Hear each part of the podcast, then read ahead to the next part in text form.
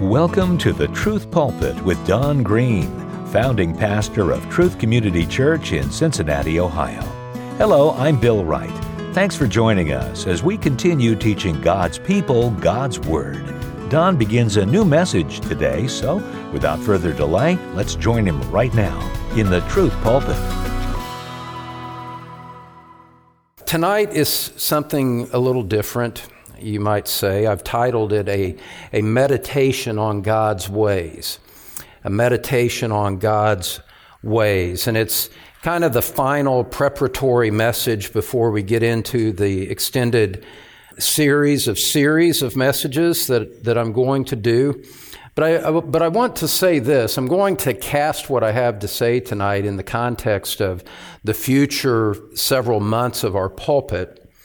But to give you a sense that everything that I have to say here is actually has a lot of direct personal application for anything that you might be going through in, in your own life as we consider the ways of God and, and what we want to do strategically from our pulpit. What we have should serve as a, a meaningful encouragement to you tonight, especially if you are in the midst of a prolonged trial, a prolonged affliction, prolonged adversity that just seems to be never ending, and one obstacle comes upon another like waves on the shore. And, uh, you know, I've been there, and I know how deeply discouraging that can be when there aren't immediate answers. I can think of times sitting on a wall talking to my friend Joe Trofimuk, who preached here back in October, going back a couple of decades, and as a family, we were going through some some difficulties that just had no no answer uh, apparent to them at all. You know, and these these sort of things that that I'm sharing tonight can help you if you're in a if you're in a time like that. And so I'm on your side as I as I preach here this evening, as I always try to be. So just keep that in mind as I apply it in a different direction. These things are meaningful on a personal level. Coming to the pulpit, coming to what's ahead in the future, as all of you should know by now, I, am just back recently from a, from a four month study leave. I described it to somebody. I've done so much reading, so much thinking, so much pulpit planning over that time that I'm a little bit like a bottle of Coke that's you got your thumb on and you've just shook it and shook it and shook it. I think I said that last Tuesday. Now you let the thumb go and everything comes out all at once in an explosive manner. I'm trying to channel that in constructive ways, knowing that, you know, you need time and the opportunity to catch up with me on on on many of these things. But my heart is full.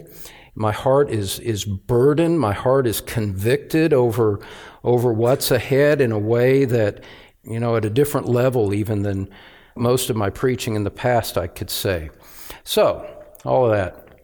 We are going on Sunday, this coming Sunday, I intend to start a series of a series of messages on fundamental Christian thinking. We have nothing less in mind for these series of messages than to, to develop minds for biblical living. Biblical thinking for biblical living, you might say. And that's what we want to do. And just the fact that someone is a Christian, and just the fact that someone comes to be in a church and joins a church even does not does not necessarily at all mean that they actually think in a biblical way. You know, we think inconsistently, for one thing. We, we have certain convictions that we have from Scripture, but on a day to day basis, we, we don't live that out. And I'm, I'm, I'm the first one in, in the guilt line on this. You know, we believe, we say, in the providence of God and that God directs our lives and that He works all things together for good. We say that and we believe that together, don't we? But it, how often is it when when some kind of reversal comes our way that we get discouraged, we start to doubt, we get anxious, we, we, we wonder what's going to happen, and we've, the things that we said that we believed on Sunday somehow have, have escaped our thinking the way that we view life on Wednesday, for example. And so we all need help to greatly strengthen our position with a biblical mind, with biblical thinking. Even if our convictions are going in the right direction, we are at best inconsistent on it. And what I said a week ago, Sunday, is that it's all the more critical for us to, to engage in a series like this because of the chaos that's in our culture, the chaos that is in the broader evangelical church, the chaos that, that Satan and demons create as they promulgate false teaching and false philosophies to confuse the people of God and to blind people to the truth. The answer to all of those things, to our inconsistent Christian thinking and Christian living, and the, and the demonic stronghold of false philosophies that engulf our culture, the answer to all of that is truth. Truth preached, truth read in Scripture, truth applied to our heart by the Holy Spirit. We don't need more games and social nights at a time like this, as much as we need the truth of God brought to bear upon our hearts, our minds, and our consciences with power by the Holy Spirit. And so that's, you know, I've laid out the, I've laid out that, and I'm not going to repeat it any further than to say this.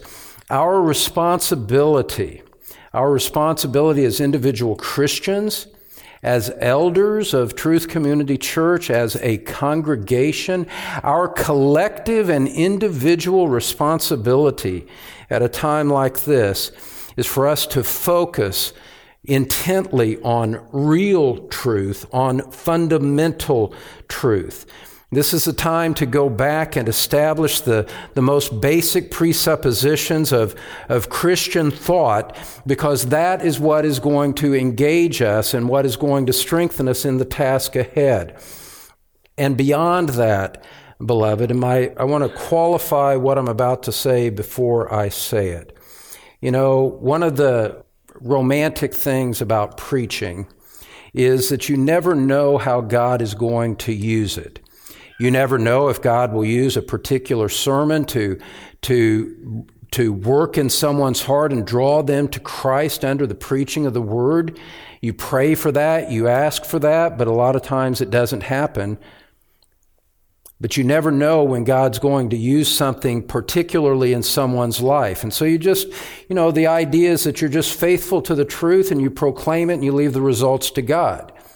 And, and that's certainly the way that I think about this series of series of messages that are coming up. You know, I, you know, I, from scripture, I know that what the things that we're going to talk about in the coming months, and it will be months, beloved, these things are generationally important. These things are important for generations to come. They're important for, for young people that are maybe eight, nine, ten years old to be hearing and to be embracing, and for it to shape their lives into their 60s and 70s and to affect them for a long, long time to come. It's important for us to teach these things for the sake and for the benefit of, of a generation yet to be born as the influence of God's Word goes to a younger generation and they speak these things and repeat them to to those that, uh, that will come up under their influence as parents, as teachers, or whatever it may be. And Scripture speaks to these kinds of things, speaks to that kind of theme explicitly in 2 Timothy chapter 2, where Paul says to Timothy, not so much about chronological generations, but spiritual generations. He tells Timothy as he is about to die, as Paul is about to die, that is, he says, You then, my child, be strengthened by the grace that is in Christ Jesus.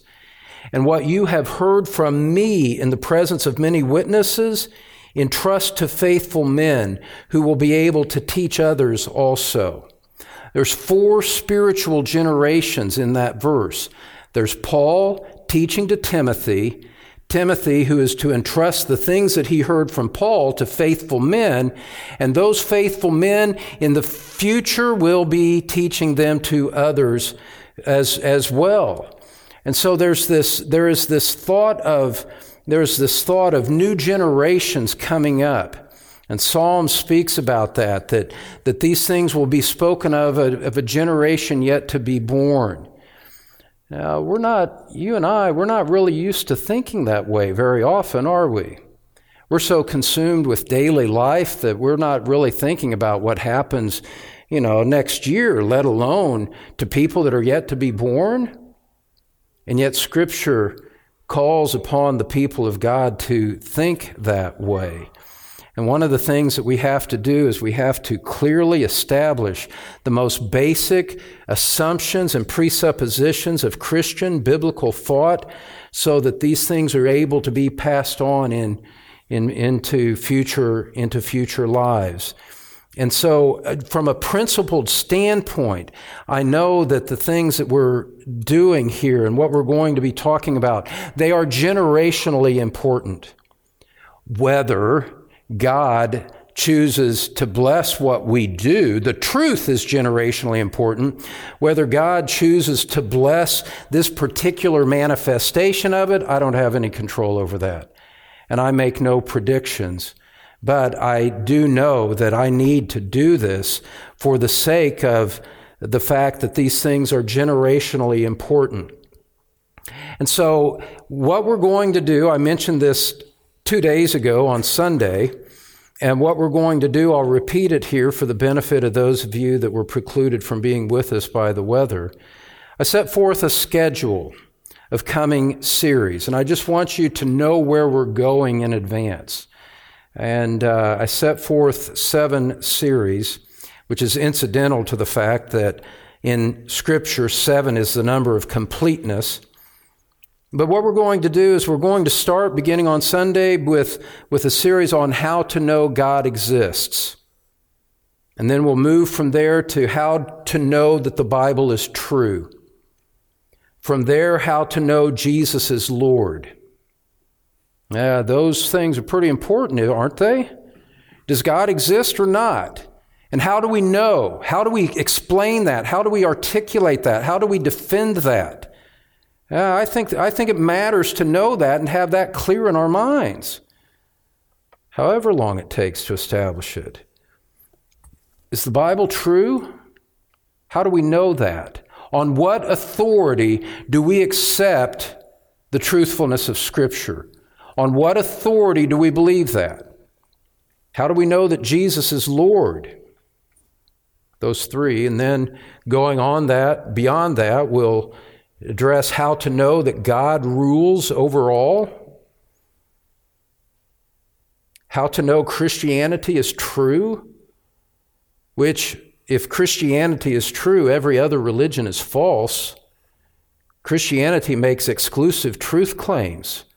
These things assault the philosophical underpinnings of our entire society. Well, of course, we would spend time on these things if they're that important. If what Scripture says shows us and exposes to us that, that everything in culture, everything around us, everything that is taught in public schools is premised on, on lies and avoidance of the truth, and we're going to stand and make that assertion in the face of an onslaught of ungodliness. You know what? We better have our act together. We better know what we're talking about. It's not just enough to say these things are true. We need to know why they are true and be able to articulate them in an intelligent, gracious, loving, informed way. I think that's important. And so, how to know God exists, how to know the Bible is true, how to know Jesus is Lord, how to know God rules over all, how to know Christianity is true, how to know truth exists. Not the church, you know, Truth Community Church exists. Not that truth, truth itself. And how to know true salvation. You know, if there's only one way to God through Jesus Christ, man, it is eternally important for every one of us to know what that is and on what authority we receive it, and how you and I can know if truth has been born in my soul, we need to know these things. If, you know, if let's say, you know, maybe you're kind of new to, to Bible teaching, you're coming out of a different background or something like that. If all of these topics sound a little bit intimidating to you, it's precisely for someone like you that I'm doing it.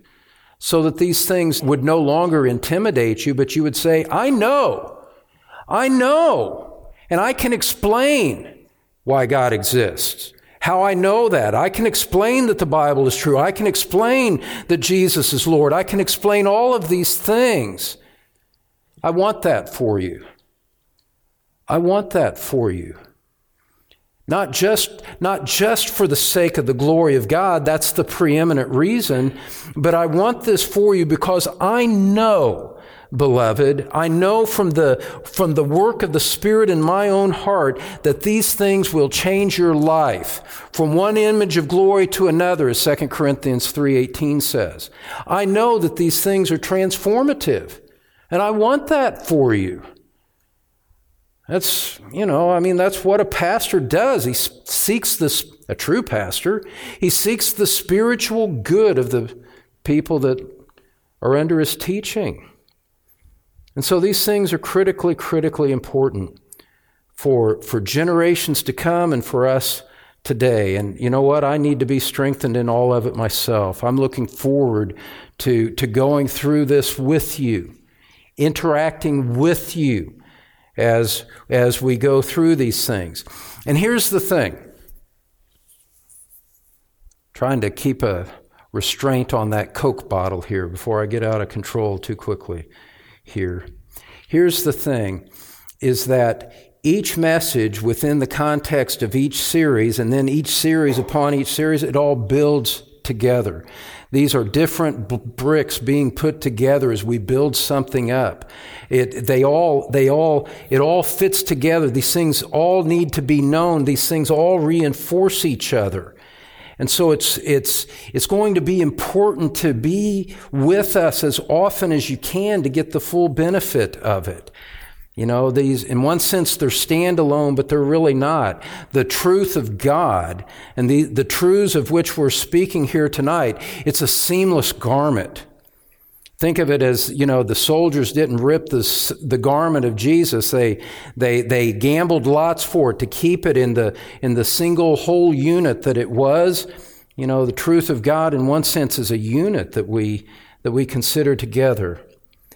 And so, with all of that said, it's, it's essential for us as a church going forward that, that collectively you understand what our goal is in this approach and what it is that we're aiming that we're aiming to do. And I just kind of wrote this out uh, this morning to just have some statement to make about it. And it's this. What is our goal as we do this? Well, it's kind of lofty, and that's why I want to pursue it. We aim to form a biblical Christian mind in anyone who will hear us. We want to develop men and women who can think critically about the spirit of our age. I'll say it again. We aim to form a biblical Christian mind in anyone who will hear us. We want to develop men and women who can think critically about the spirit of our age.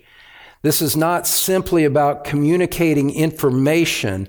This is about enabling noble minded people of God to think critically and to be effective and to live to the glory of God in the age in which He has placed us. There's no need for us to look back and wish that we lived in former days when it wasn't, when the philosophical things and the sexual chaos wasn't, wasn't like that. That's not the age that God gave to us to live in. God has given us this age to live in. And beloved, it's not too much for us to say as the people of God that God has given us to this age. God has given us to this age that we would proclaim the excellencies of Him who called us by His eternal grace. Well, the way that we proclaim the excellencies of Him is to know His truth. And the way that you proclaim it with confidence and with effectiveness and with power is to know it with clarity. Confused minds, shallow minds, unconvinced minds are not going to be as effective. I'll say it as gently as I can. And, beloved, an, another thing about it, and you look back and you read church history and all of that shallow convictions, seeker sensitive models of ministry are not going to produce courageous lions for the truth in the age in which we live.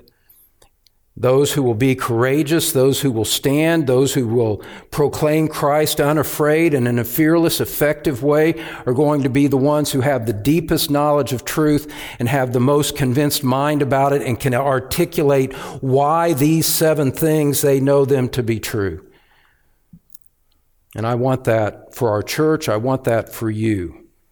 Uh, in, in one sense, it's, it's the only reason I'm living is to be able to say these things and to be used like that. And by comparison, everything else seems secondary to me. Now, we want to form a biblical Christian mind. And then the, you know, beyond that, you know, what, what I want for you you know, even in, even in your older age, you know, you, you know, you're older, you say, you know what, I don't have a whole lot of time left. Maybe I've got five years, ten years left. You know, most of my life is behind me. That's okay. Moses prayed in Psalm 90, Lord, confirm for us the work of our hands. Yes, confirm the work of our hands. He only had a short couple of years to live when he said that. And he said, and, and as he reflects back on the wilderness wanderings and Lord, give us a, a, a, heart of wisdom. He says, Lord, with the short time I've got left, I ask you, I beg you, I pray you to, to take what I am doing and establish it, bless it, establish it so that it would benefit posterity after I'm gone.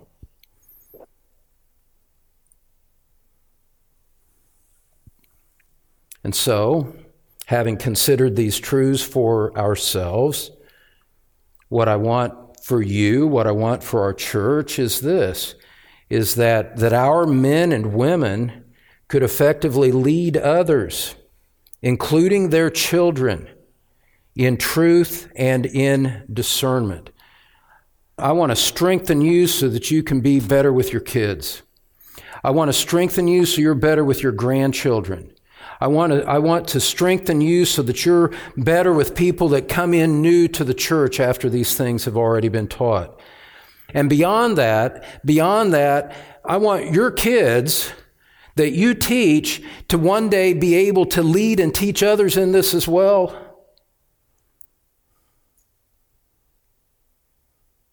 I know we're not used to thinking and talking this way, but to me, it just seems like that's, that's what we ought to be doing. That's what we ought to be aiming at.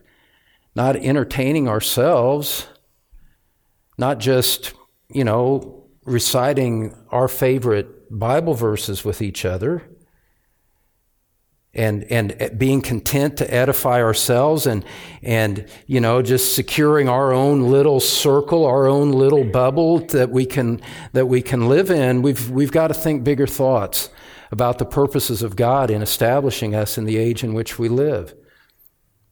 And so, with all of those things, think of what is to come over these next six months, nine months. I don't know how long it's taken. I'm continually telling myself, I say, Don, I call myself that. I said, Don. And look in the mirror, Don, oh yeah, I said, Don, don't put a timetable on this. You may find that, you know, as you get into it, there's other things that you want to say that you're not anticipating now. So there's no time frame. There's no time frame on this.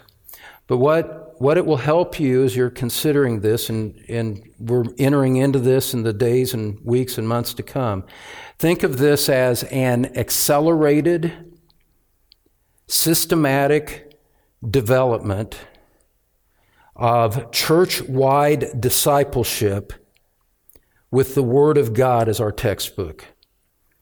Everything I say to you is going to come from the Word of God. You're going to be able to put your finger on chapter and verse and say, okay, I see it. How do we know God exists? Verse, verse, verse, verse. psalm here, psalm there. And what we'll find down the road, yeah, and, and the, the thing of it is, is that this is going to be so, it's going to seem like it's so incremental that you'll wonder from week to week what exactly is happening. But what you'll find is two years, five years, ten years from now, when life changes for you, when, when crises come, that you're responding out of a position of strength grounded in truth rather than just responding emotionally to the difficulties around you. I think all these things are worthwhile to pursue. Now, having said that, the form, the form of our preaching may be different than what you're used to. Uh, but it's important for you to see historically, in the historic context of the Christian church, the precedent, not the president, the precedent for what we're doing. And just one quote as, a, as an illustration here Stephen Charnock was a Puritan preacher back in the 17th century. He lived 1628 to 1680. He was a notable theologian and a pastor for a time in London before his death. He, you can get five volumes of his works that are uh, very profound. And he is known today, Stephen Charnock is known today, especially for his systematic work on the existence and the attributes of God. And he'll have, you know, there's a chapter, he'll have, he has a discourse on divine providence, for example. Say, oh, a discourse on divine providence, and you just keep turning and turning, and it's like it's 60, 70, 80 pages long. That's his idea of a discourse. So Stephen Charnock did this. Charnock's biographer was a Scottish man named James McCosh who lived in the 19th century from 1811 to 1894. And he says this about the nature of systematic theology, and he, and, and he addresses it in the context of, of why systematic theology is important. And it applies to the, to the form of teaching that we're going to be using in the days to come. And I want you to hear this and to be able to appreciate the significance of it. I, I know of a, of, of a theology teacher from my past who would object to this. I don't object to it. I affirm it wholeheartedly. So here's what Stephen Charnock's biographer said, and you'll hear me quoting Charnock in the days to come. But his biographer said this He said, Systematic theology has important purposes to secure not only in testing and guarding purity of doctrine in a church, here's the critical part, but in combining the scattered truths of God's Word so that we may clearly apprehend them. Systematic theology exhibits the unity of the faith in the face of the misapprehensions, mistakes, and errors which may arise. He goes on to say, the best Puritans awaken the unthinking and arouse the careless and compel them to think of the things which belong to their everlasting peace. End quote.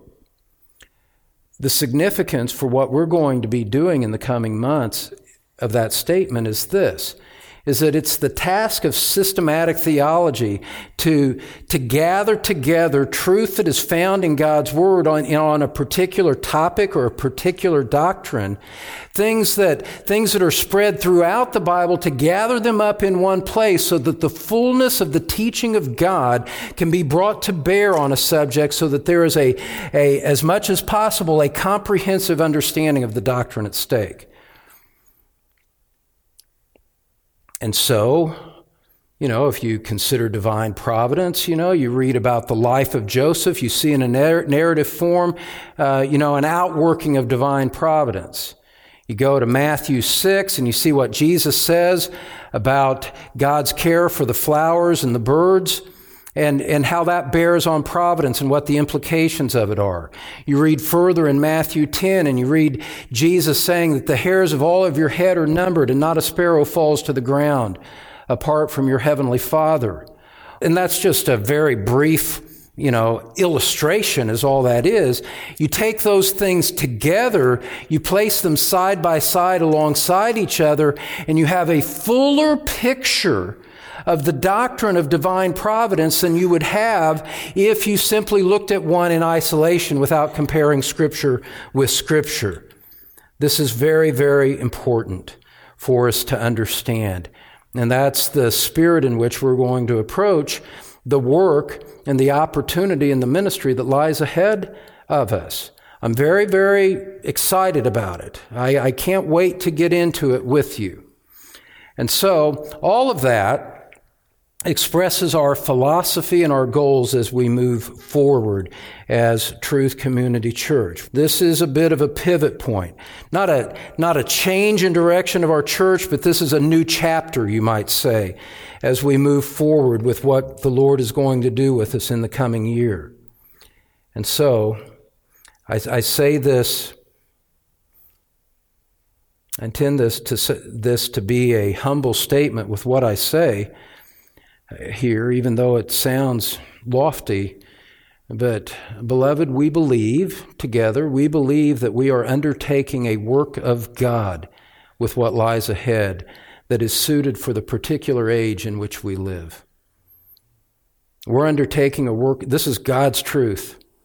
This is God's world. This is God's church. It's God's Spirit. It's God's Christ that we seek to uphold and to, to glorify. You know, as we sung earlier, in, in, that second hymn, we, you know, they, they can forget the channel through which these things come. You can forget the channel through which they come. But the work of God needs to be established in our midst. And I had a seminary professor one time back in my MDiv days, which back in the 90s. And some one a student was objecting to a doctrine that he had articulated, something that he had said, and he he he, he just kind of shrugged his shoulders, and he he said, "Look," he he said, uh, "This is what I think," and they asked me to teach the class. You know, and there's a certain profundity there's a certain profundity to that. This is what, you know, and just looking at it, you know, here today as I stand before you, this is what I think we need to do. They asked, a long time ago, they asked me to be the pastor. I don't know what else to do, but to do what I think needs to be done. And so, with all of that, what follows here tonight is not really a sermon at all. It's not a message as you're used to hearing. This is just a meditation for us as we start on the Sunday to come. And I invite you to turn to the book of Isaiah, chapter 55. A meditation that will give us a practical perspective as we look to the future and also as we consider our own lives before the Lord and the heartaches and opportunities that are before us. In the context of this verse, God is calling the wicked to repentance, and there might be a tendency to think and to question, well, will God really forgive me? And the point is, is that God is a merciful God, a gracious God, that He will forgive even where humans might refuse to do so. So you see in verse 50, chapter 55, verse 6, it says, Seek the Lord while He may be found. Call upon Him while He is near. Let the wicked forsake his way, and the unrighteous man his thoughts. Let him return to the Lord that he may have compassion on him, and to our God, for he will abundantly pardon. And so there's this call to sinners to come to the living God for salvation and pardon of their sins. On this side of the cross, we know that that is a free offer of the gospel of Jesus Christ to every sinner who would believe in him. The one who made an atoning sacrifice on the cross, shed his blood for the forgiveness of sinners just like you. God calls to you and says to you, Repent, forsake your wicked ways, and come, and you will find abundant pardon in my Son. It's a wonderful thought. And then in verse 8, it goes on, and the prophet speaks on the Lord's behalf, and the Lord says, For my thoughts are not your thoughts, neither are your ways my ways, declares the Lord. For as the heavens are higher than the earth, so are my ways higher than your ways, and my thoughts than your thoughts. So that a someone who is deeply uh, burdened by a conviction of sin and realizes the enormity of their guilt before God you know, there's a, there's a tendency in that condition to shrink away from God, even as a believer, saying, I have, I have just committed, I have just, I have sinned again in the same way that I did yesterday and the day before that. And you start to have these thoughts that flit across your mind if you're not grounded in Scripture that says, the Lord has to be tired of me. And you hesitate to even go and ask for mercy, to go and confess it once more again, because your thinking is rooted in human ways. And humans get tired of forgiveness. Humans get tired of, I'm sorry. Humans have a limit to the compassion that they show to those who have offended them. God says, don't think about me like that. Don't think about me in human categories because I'm a God of abundant pardon. I don't, I don't pardon like man does. I pardon freely, abundantly, gladly. I'm a God of compassion upon sinners just like you. And so come, come and, and return to the Lord that, so that you can find that compassion, so that He will abundantly pardon you It's a great invitation and is the focus of that particular passage. That's Don Green here on the Truth Pulpit. And here's Don once again with a final word. Well, my friend, there is no substitute for reading the Word of God for yourself and spending the time day by day going through the Bible in a systematic way so that you have a full exposure to everything that the Word of God says. It's remarkable the way the Spirit of God works through the Word to minister to our hearts in that way. And to help you do that, we have a couple of different Bible reading plans available on our website thetruthpulpit.com. If you would go to thetruthpulpit.com, click on the link that says About, you'll find a sublink there that takes you to two different Bible reading plans that you can choose from. It's free, it's there available to help you in your reading of God's Word. And I know that the Spirit of God will use that in your life if you're not used to reading God's Word on a regular, systematic basis. Make this the day that you start something new and move in that direction. And join us again next time. That's Don Green, founding pastor of Truth Community Church in Cincinnati, Ohio. Thank you so much for listening to the Truth Pulpit. Join us next time for more as we continue teaching God's people God's Word.